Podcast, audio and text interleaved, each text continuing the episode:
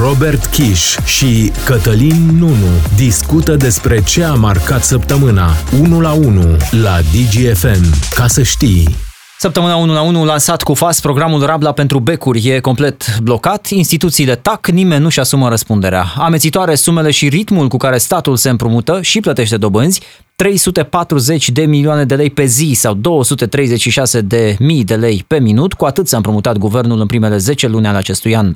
Pasajul haosului, inaugurat cu o întârziere de 3 ani și o așteptare de 12, Domneștiul a fost complet blocat în această săptămână și nu e singurul exemplu. Controversă în privința rachetei căzute în Polonia, Kievul insistă, a fost rusească, NATO și Washington vorbesc despre un accident cu o rachetă de apărare ucraineană. Săptămâna 1 la 1 cu Robert Kiș și Cătălin Nunu la DGFM.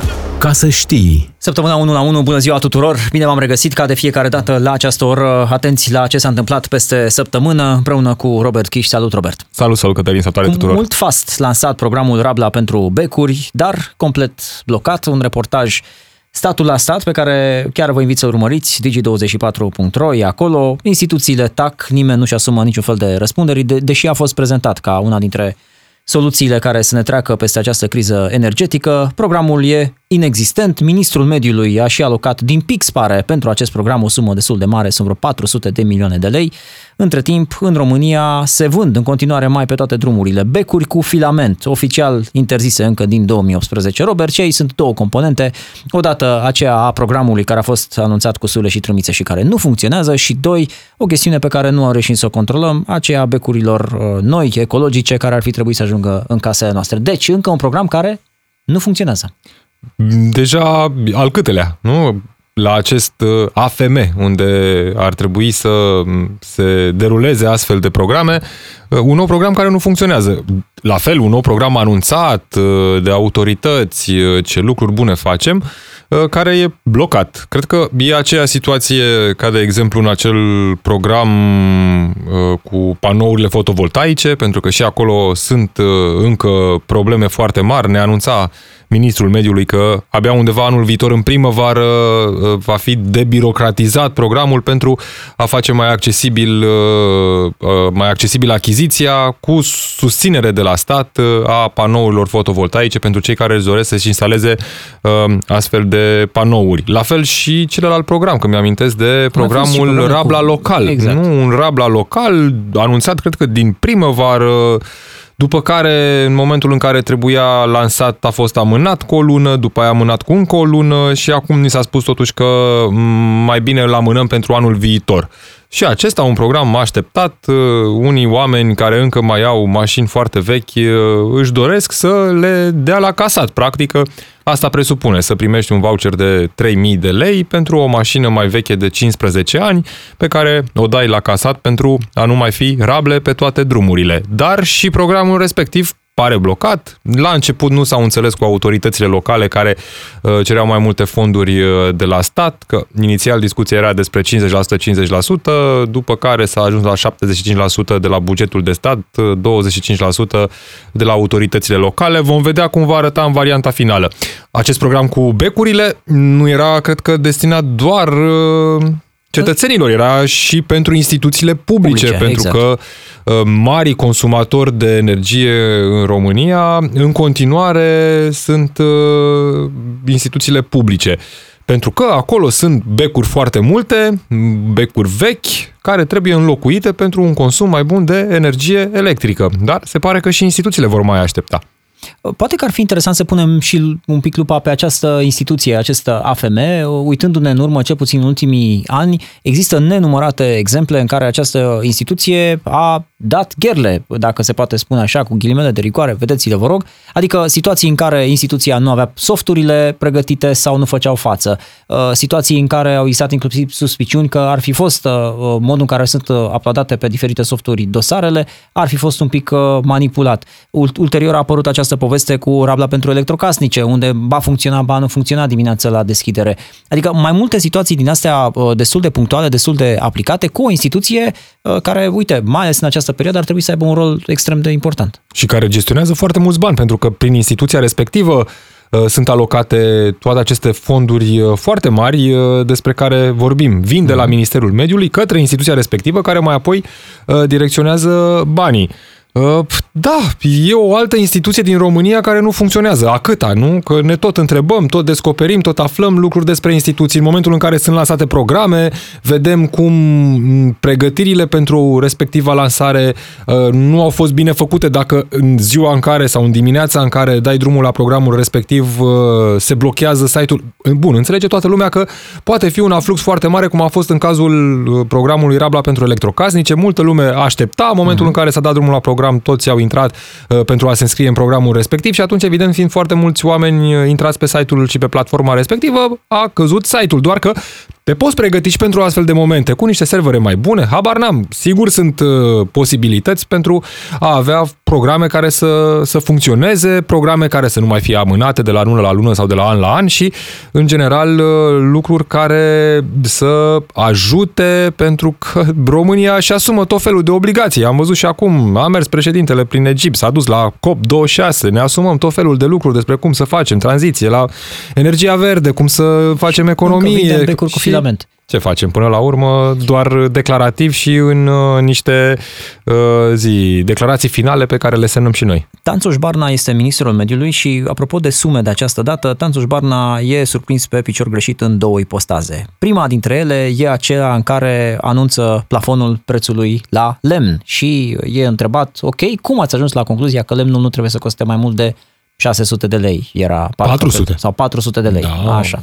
Acum, de această dată, sunt 400 de milioane de lei alocați pentru acest uh, program Rabla pentru becuri. Din nou, ministrul mediului uh, nu reușește să explice pe baza a ce s-a estimat că e nevoie de suma asta de bani. Adică avem, de exemplu, un calcul cu câte becuri cu filament trebuie înlocuite, cât de mare e nevoia prin, în cât timp se pot înlocui, cât de mare e nevoia prin instituții publice, pe străzi, sau habar n-am pe unde se pot înlocui. Adică niște sume scoase cumva așa la o primă strigare din buzunar mai degrabă sau notate din pix. La noi lucrurile se fac foarte herupist, așa, când uh, se, cum a fost uh, în cazul acesta, da, au venit de la Bruxelles, m, a fost o decizie luată la nivelul Uniunii Europene, fiecare țară să-și reducă consumul de energie cu 15% împărțit, în fine. Uh-huh. Am constatat cu toții, și noi, și autorități, că uh, energie multă se consumă în instituțiile publice, acolo ar trebui să înlocuim în special becurile și să uh, facă economie instituțiile publice. După care uh, am ajuns la concluzia că dacă îi ceri unui om sau dacă ceri cetățeanului să facă economie, atunci ar fi bine să vii și tu, stat, să îl ajuți cumva. Pentru că, na, până la urmă, greul acestei crize energetice cade pe uh, consumatorul final, pe cetățeanul de rând. Și au venit cu acest program, doar că au venit cu un program pe care l-au anunțat, pentru care au alu- alocat fonduri și în momentul în care trebuie implementat efectiv programul, el se blochează. Blocaj. La fel cum a fost și cu piața uh, lemnului. Dar n-avea nimeni niciun fel de problemă să spună, să declare, să ia decizii, iată, uh, pentru plafonarea prețului în condițiile în care ei probabil se așteptau că având un fel de monopol pe piața lemnului Rom Silva, statul poate controla prețul. Vă amintiți bine, cred că declarația lui Marcel Ciolacu care spunea că statul poate să impună ce preț vrea. La ce? La alimente, la orice. Orice preț statul uh, poate statul Iată și să-l impune. consecințele, da. Păi uite, dacă impui un preț, atunci risci să ai penurie de produsul respectiv, pentru că statul a stabilit prețul și nu prea mai suntem într-o perioadă în care statul să stabilească să stabilească prețul. Doar- Acum vedem același lucru și pe piața energiei. Sper să nu ajungem și acolo într-o problemă de aprovizionare și să ne trezim undeva anul viitor cu această piață semi-reglementată, reglementată, nici nu știu cum să-i spun, și să ne dăm seama că nu avem de unde să cumpărăm energie, deși, iată, totuși, pe piața energiei vorbim de uh, producători care acoperă din consumul necesar undeva în jur de 80-90% și atunci marea majoritate a producătorilor fiind și companii de stat, te gândești că statul poate să impună aici prețul. Politicianism sau populism ce e? În momentul în care politicienii ies și anunță, dau drumul la programe, dau drumul la măsuri care mor, se neacă la mal înainte de a fi pus în aplicare. Atenție, vor atenție, nu? Și obțin atenție, că sunt lumea...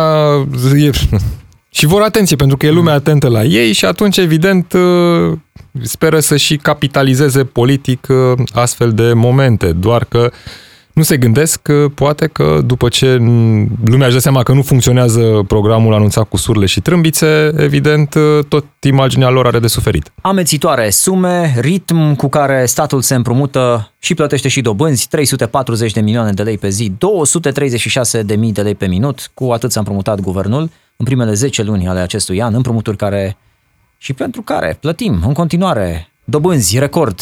Vă explicăm imediat în săptămâna 1 la 1. La DGFM sunt Robert Kiș și Cătălin Nunu în săptămâna 1 la 1. Ca să știi. După pensii și energie, problema salariului minim arde în coaliție. Socialdemocrații au fost primii care au propus majorare până la 3.000 de lei brut, 200 de lei scutiți de impozit. Premierul a plusat, ar vrea să crească de la începutul anului viitor până la 3.200, 400 de lei scutiți din ăștia de impozit la stat. Dar, între timp, cred că cel mai important ce ne-a tras atenție în această săptămână, rectificarea bugetară. Gata uh, pentru acest an, de fapt e ultima din acest an, 340 de milioane de lei pe zi sau 236 de mii de lei pe minut, cu atât s-a împrumutat guvernul în primele 10 luni ale acestui an. Sunt împrumuturi pentru care plătim și dobânzi record. Dacă în toamna uh, trecută dobânda era undeva la 4,2%, în octombrie anul acesta aproape s-a dublat, iar în primele 10 luni ale acestui an împrumuturile făcute de guvern au fost de 102 miliarde de lei, la care, dacă adăugăm și sumele din PNRR, ne apropiem de vreo 13,5 miliarde de lei. Sunt împrumuturi totale care merg la 115 miliarde de lei, deci iar dintre țările din Uniunea Europeană, mai scump decât România, s-a împrumutat în octombrie Ungaria, dobânda de 10,2%, Polonia 7,8%, în timp ce Bulgaria, de exemplu, rămâne la nivelul ultimilor 4 luni, aproape 1,8%. Cel mai ieftin se împrumută Bulgaria, există și o explicație aici, sunt foarte legați deja de euro către care au și făcut pasul în perioada următoare. Robert, sume greu de pronunțat și sume la care ne gândim așa, ok, sunt bani pe care i-am luat, în mare parte să finanțăm ce nu avem, deci ne împrumutăm ca să plătim inclusiv ajutoarele astea sociale pe care le dăm în această perioadă și nimeni nu le contestă neapărat. Plătim dobânzi scumpe pentru că investitorii au încredere puțină spre deloc în modul în care funcționează statul în această perioadă și o ironie a sorții, dacă vrei, ministrul finanțelor care din încălțările de analist când va critica dobânzile mari cu care se împrumută statul român, e același în papuci de ministrul al finanțelor de această dată care semnează aceste împrumuturi cu dobândă de peste 9%. Și acum îl vedem pe Florin Câțu, care se împrumuta la dobânzi mari. care devine analist. Din, uh, exact, din papucii de analist, după ce nu mai e în da. papucii da. de premier sau ministru al finanțelor, poate să spună ce vrea și critică de zor că statul se împrumută la dobânzi foarte mari. Ipocrizie, ipocrizie și de o parte și de cealaltă, evident, doar că toate aceste sume nu le împrumută ei în nume personal, nu le împrumută ei pentru cheltuiala lor proprie și personală, le împrumută ei pentru cheltuielile statului în numele nostru, al cetățenilor, pentru că cine va plăti până la urmă uh, toate aceste împrumuturi? Păi tot noi le vom plăti, noi cu toții, că uh-huh. ei nu vor mai fi nici miniștri, când nu vor mai fi miniștri vor fi analiști politici sau financiari, când nu vor mai fi analiști vor fi poate din nou în funcții guvernamentale și acest ping-pong al declarațiilor. Dar până la urmă totul cade pe noi, cetățenii Ajungem care să plătim taxe și impozite. În momentul în care, Robert, statul cheltuie, și cheltuie mai mult decât are. Evident, se întâmplă în diverse situații, fie că e vorba de uh, chestiunea asta socială prin care trecem acum, fie că e vorba despre faptul că avem deficite pe care le tot aducem din urmă și trebuie să le finanțăm, fie că e vorba despre faptul, și aici revenim la o altă discuție, statul pur și simplu nu reușește să crească în ceea ce privește banii pe care îi aduce în viserie. O luăm de la capăt, discutăm de ANAF, discutăm de digitalizare, discutăm de fraude, discutăm de economie subterană și așa mai departe. De reducerea cheltuielilor, nu? Că uh-huh. nu reduceau, toată ziua ne-au spus că reduc cheltuielile acum câteva luni, ne spuneau, nu era zis să nu ne spună că ministerele vor reduce, vor face, aoleo, câte nu mai făceau, reducerea cheltuielilor în administrația centrală și locală, nu se reduce nimic, nu face nimeni niciun fel de economie. Uh, doar se cheltuie și în momentul în care uh, cheltuielile tale sunt direcționate în principal către tot felul de uh, ajutoare, nu spune nimeni, din nou, revenim, absolut. e absolut necesar într-o perioadă dificilă ca cetățenii, pentru că până la urmă sunt banii lor, că noi cu toții contribuim la acest mare buget al statului, să fie ajutați, mai ales cei care au nevoie.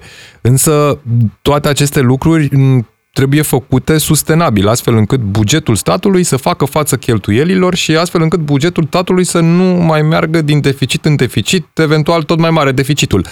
Sperăm cu toții că anul viitor, de exemplu, treptat să scadă deficitul. Avem noroc că, uh, cel puțin în termen de PIB, de produs da. intern brut, uh, cifrele arată bine. Crește de la an la an produsul intern brut, însă toți banii aceștia care uh, vin în vistieria statului ar trebui să fie în bună parte dintre ei direcționați și către investiții, pentru că asta spune toată lumea, inclusiv guvernanții când ajung la putere, spun același lucru. La început de an când se construiește bugetul, anul acesta alocăm cea mai mare sumă în termen nominal sau în termen da. de PIB către investiții. Niciodată și niciodată, uh, exact, niciodată promisiunea respectivă nu a fost respectată. Banii ne amintim la începutul anului, nu ziceau 7%. Nu, se ajunge banii, pe canalul la 2% ajunge. din asta uh, e primul loc de unde redirecționăm bani, știi? Adică nu s-au făcut investiții. Bun, nu s-au făcut pentru că cine trebuia să le facă? Să vină cine să pună în aplicare. Asta este și marea îngrijorare în legătură cu Planul Național de Redresare și Reziliență, că efectiv banii respectivi pentru asta sunt. Sunt bani pentru investiții care trebuie finalizate până în 2026 și nu ai cum să nu spui multe semne de întrebare, dincolo de reformele pe care statul și le-a asumat în Planul Național de Redresare și Reziliență, îți pui întrebarea, ok, bun, și după ce primim banii, o să-i cheltuim până în 2026 pe proiecte care să fie și finalizate și care, în definitiv, să arate că țara asta și investește, nu uh, doar cheltuie? Hai să ne uităm la o altă declarație a lui, uh, al ministrului de finanțe, care spune că, uite, oameni buni, uh, și mediul privat poate să facă măriri de salariu minim. Acum se discută despre cât ar trebui să fie de la 1 ianuarie salariul minim brut, vorbește de vreo 3.000 de lei și logica ministrului de finanțe este uh, aveți din ce? Pentru că statul are grijă de voi în ceea ce privește criza energetică. Ne-am îngrijit ca voi, uh, mediul privat, să nu suferiți din cauza crizei energetice, așa că banii uh, pentru mările de salariu aveți de unde să-i dați, creșteți salariile. Mediul privat vine și spune în regulă, creștem și salariile astea, e normal să aducem un plus, mai ales când avem și inflație. Problema este cât din salariul ăsta taxăm. Și aici vine iarăși discuția despre cât de mult e taxată munca la noi Uh, cele mai multe dintre patronate spun că vreo 450 de lei din acest salariu minim nu ar trebui taxați ca să se și simtă ceva. Asta dacă merg pe varianta PSD cu salariul minim de 3000 de lei. Exact. Dacă merg pe varianta premierului Ciucă, care nu știu dacă s-a încurcat în declarații sau nu, că am mai văzut în ultima perioadă bâlbe de astea guvernamentale. Una vorbeau prin coaliție și erau aproape decizii luate, alta spunea premierul la televizor.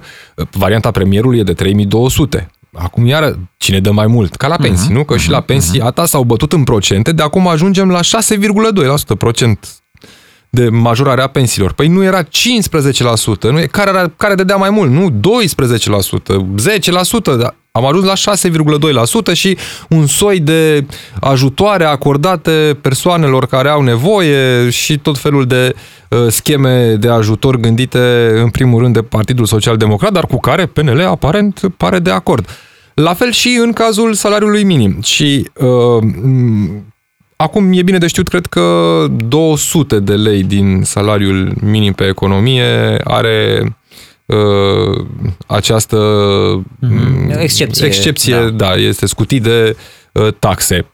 450 de lei sau 455 cât o fi, nu e o propunere nerezonabilă făcută de uh, patronate. Pe de altă parte, pot să-i dau dreptate și ministrului finanțelor care spune că statul ajută. Într-adevăr, chiar ajută, cel puțin după această ultimă decizie luată doar în coaliție, pentru că, uh, uite, noi tot vorbim de uh, cum ajută statul, ce face, ce nu face. Momentan, la nivel de legislație, nu există nimic. Toată lumea așteaptă modificările din Parlament, pentru că acolo va fi stabilit și uh, pragul de 1,3 lei pe kilowatt oră în cazul consumatorilor consumatorilor industriali piața și reglementată, da, piața reglementată, e, e, exact.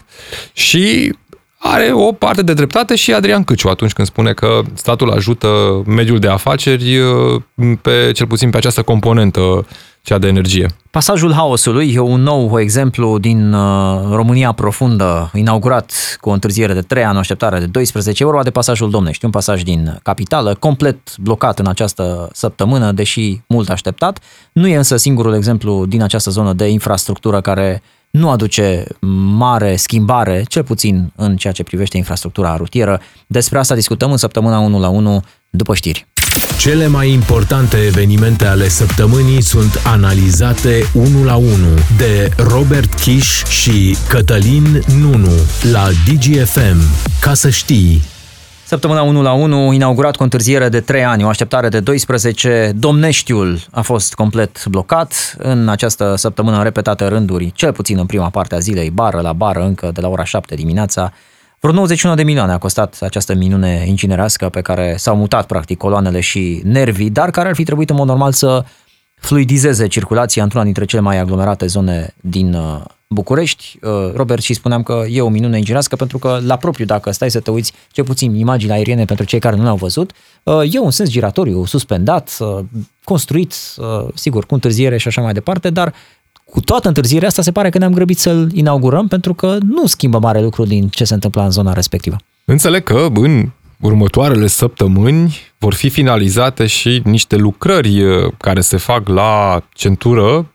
Centura trece pe sub acest uh, pasaj și în momentul în care vor fi finalizate și acele lucrări, uh, va arăta mult mai bine situația traficului din zona respectivă cât de bine, mm, evident, nu extraordinar, pentru că, în definitiv, tot traficul se mută în prelungirea Ghencea. Uh-huh. Cine trăiește în București și a ajuns în prelungirea Ghencea, știe cum arată prelungirea Ghencea și n-ai, efectiv nu ai unde să te duci. Ai ajuns tot într-o coloană, așteptând să uh, intri, să ajungi spre centrul capitalei. Deci nu există o altă variantă mai bună decât uh, lărgirea prelungirii Ghencea, un proiect amplu și lung pe care o să-l vedem probabil peste mulți ani.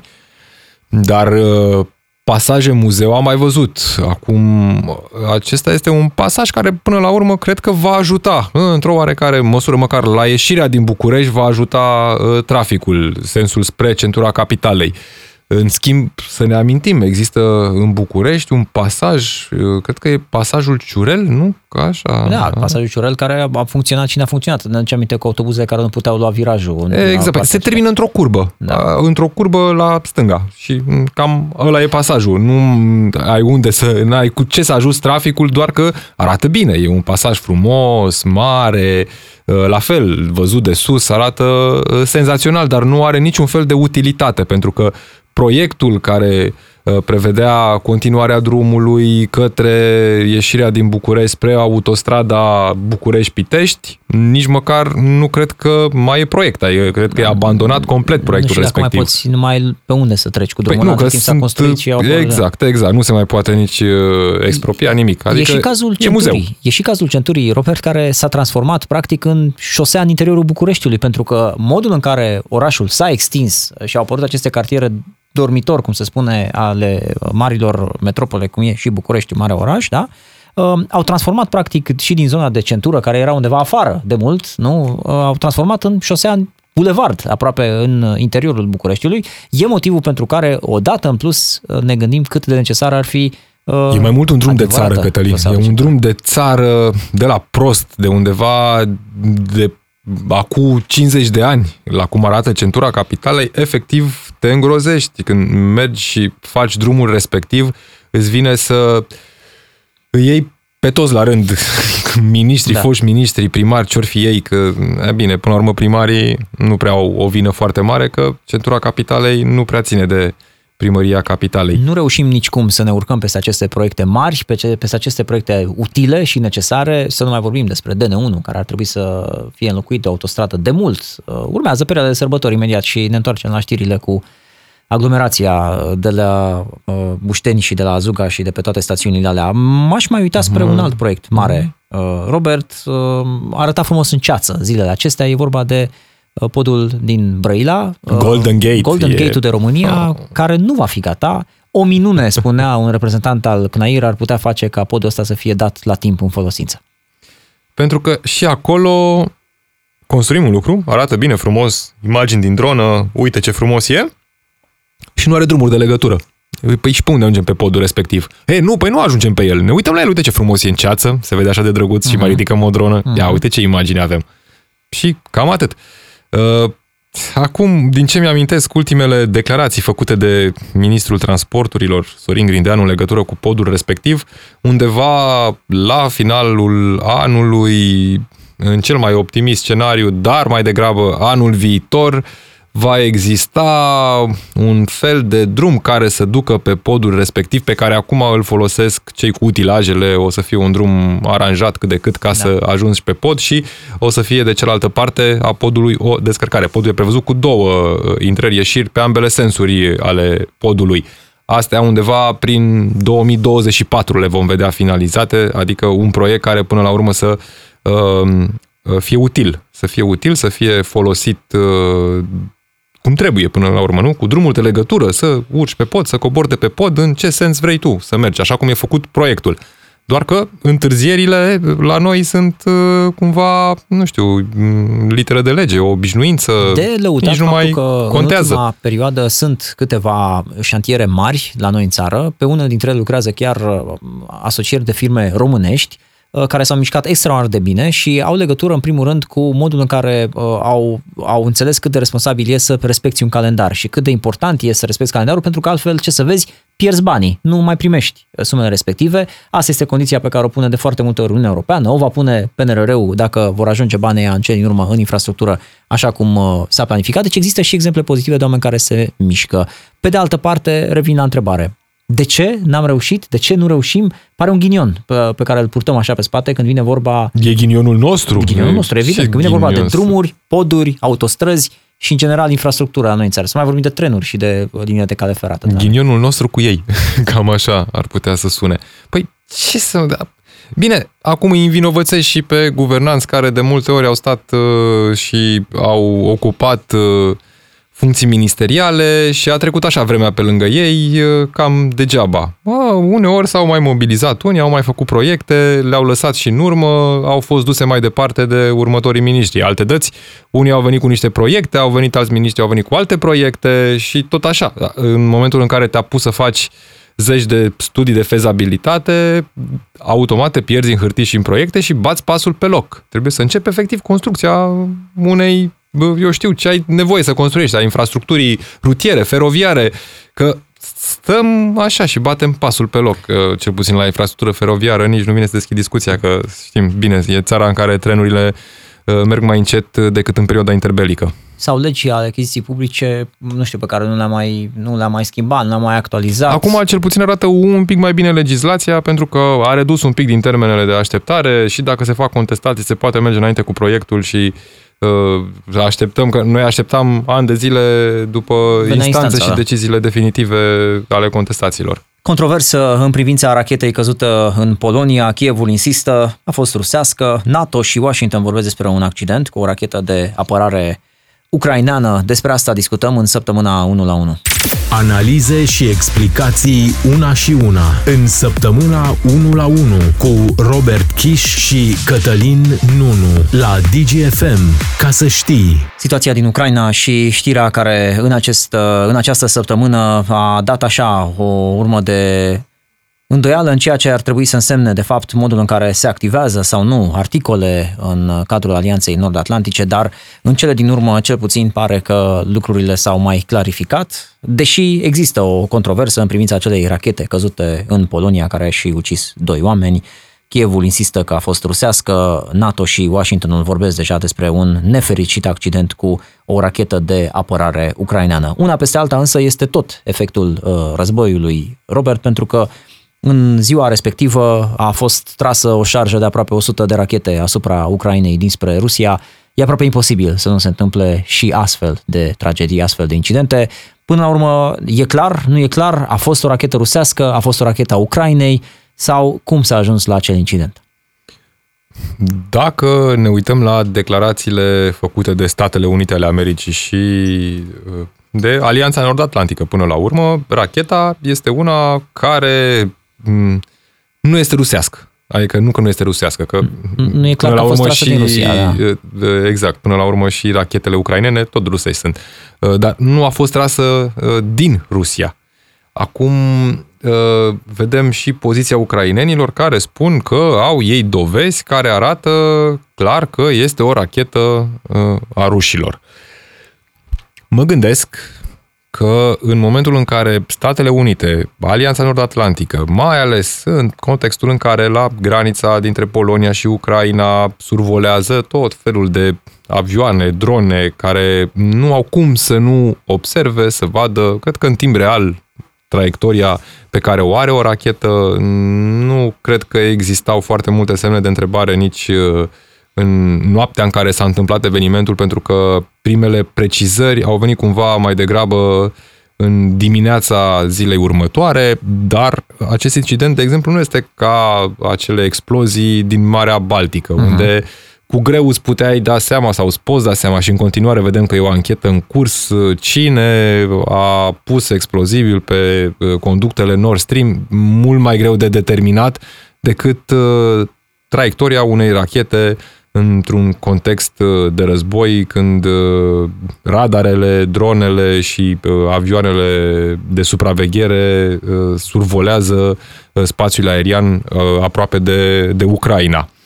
Acum, mă aștept, cel puțin din partea ucrainenilor, la uh, un discurs mai temperat, pentru că după ce au venit primele precizări, în continuare, uh, atât președintele Volodymyr Zelensky, cât și oficialii ucraineni uh, au cerut vehement uh, să fie și ei prezenți la uh, blocul unde a avut loc explozia. Bun, până la urmă li s-a spus cumva, înțeleg, cel puțin pe surse există informația că vor fi primiți și ucrainenii să uh, uh-huh. vadă și uh, ancheta cum merge, să vadă care sunt și probele din ancheta respectivă și probabil vom vedea și o finalitate a anchetei care uh, va fi sub forma unui raport probabil prezentat de polonez cu ceea ce s-a întâmplat și de unde a venit racheta uh, care a omorât din nefericire, cred că asta este marea problemă, uh, doi oameni care se aflau într-un tractor pe uh, un câmp. Indiferent uh, de concluziile anchetei, pe de o parte, în ziua respectivă, peste 100 de rachete ar fi fost trase de ruși spre teritoriul ucrainean. Asta un prim lucru. Un al doilea lucru, cred că putem înțelege acum mai bine sau pentru cine nu vrea să înțeleagă sau nu a vrut să înțeleagă uh, de ce solicită Ucraina Occidentului armament uh, defensiv cu care să se apere, sisteme uh, antiaeriene uh, defensive. Uh-huh. Pentru că au aceste sisteme vechi S-300 rusești din timpul uh, erei sovietice, da. care nu sunt deloc sigure. Chiar vedeam pe... circulă în online, sunt tot felul de filmulețe, unele dintre ele chiar din Rusia, în care un sistem S-300 lansează o rachetă și racheta aia se întoarce și bubuie sistemul cu totul. Deci sunt sisteme vechi, proaste, neperformante, evident depășite și de timp și de tehnologie și de ce vrei tu. Motiv pentru care sunt total îndreptățiți ucrainenii să solicite ajutor occidental cu astfel de sisteme uh, de apărare. Mai mult, văzusem chiar că americanii dădeau și ei cifrele lor, că sistemele defensive antiaeriene trimise de uh, Statele Unite în Ucraina au avut o precizie de 100%.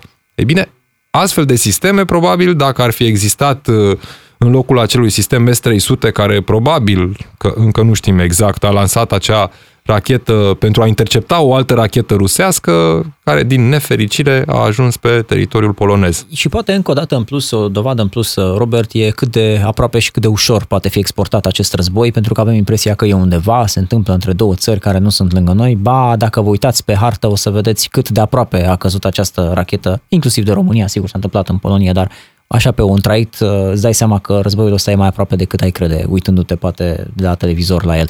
Și mai este o chestiune, cea a modului în care uh, am am și s-a reacționat în acea seară uh, tentația și modul ăsta în care toți liderii, într-un fel sau altul, au sărit să condamne ceea ce s-a întâmplat, uh, e un reflex pe care l-am avut și nu știu dacă e neapărat reflexul corect, reflexul bun în, în, în ceea ce privește modul în care s-au întâmplat lucrurile, lumea, lumea a pus imediat ștampila că lucrurile, sau mă rog, explozia, racheta a fost trasă din Rusia fără să vină foarte multe detalii și nu vorbim aici de oficialii uh, ucraineni sau uh, Jens Stoltenberg, șeful NATO, care într-adevăr, din prima seară a și spus să și nici oficialii americani. Și nici oficialii americani. De apreciat uh, acest calm cu care au fost tratate lucrurile, pentru că un astfel de incident poate duce oricând. E, e o scânteie atât de mică uh, care poate să o nebunie pe rețele. ceva dați drumul la articolul 5, dați drumul la articolul 4, devenise uh, uh, Facebook-ul expert în ce Până înseamnă... și Marcel Ciulacu era expert, spunea că e îndreptățită Polonia să ceară activarea articolului 5. Uite, Marcel Ciulacu o să fie premierul României, nu? Că așa ne spune da. și protocolul coaliției și domnia sa și partidul domniei sale. Uh, nu strică să fii calm și temperat într-o astfel de uh, situație și acest lucru l-au arătat uh, foarte bine oficialii occidentali. O singură persoană a spus și era citat ca fiind un oficial american de AP, de uh-huh. Associated Press, cum că racheta ar fi rusească.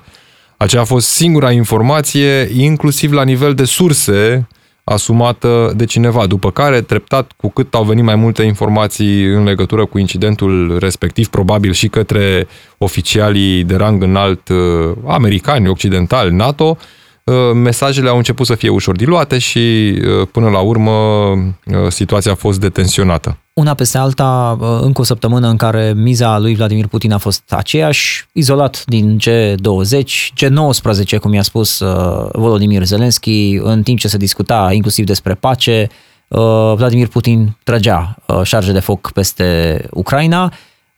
Frig, foame, nu? Și întuneric. Strategia rămâne aceeași. Crime de război. Crime de război, inclusiv să distrugi infrastructura energetică a unei țări este o crimă de război. Pentru că într-un război se luptă armată cu armată, nu se luptă armata împotriva civililor, nu tragi în oameni, nu lovești zone civile, nu lovești blocuri, nu uh, distrugi infrastructura energetică să lași uh, milioane de oameni uh, în frig și în tuneric. Nu sunt uh, lucruri demne nici măcar pentru uh, un uh, dictator ca Vladimir Putin și pentru o țară ca Rusia. Robert, mulțumesc tare mult pentru această discuție săptămâna 1 la 1 la final pe curând! Ascultă Săptămâna 1 la 1 și în secțiunea podcast pe dgfm.ro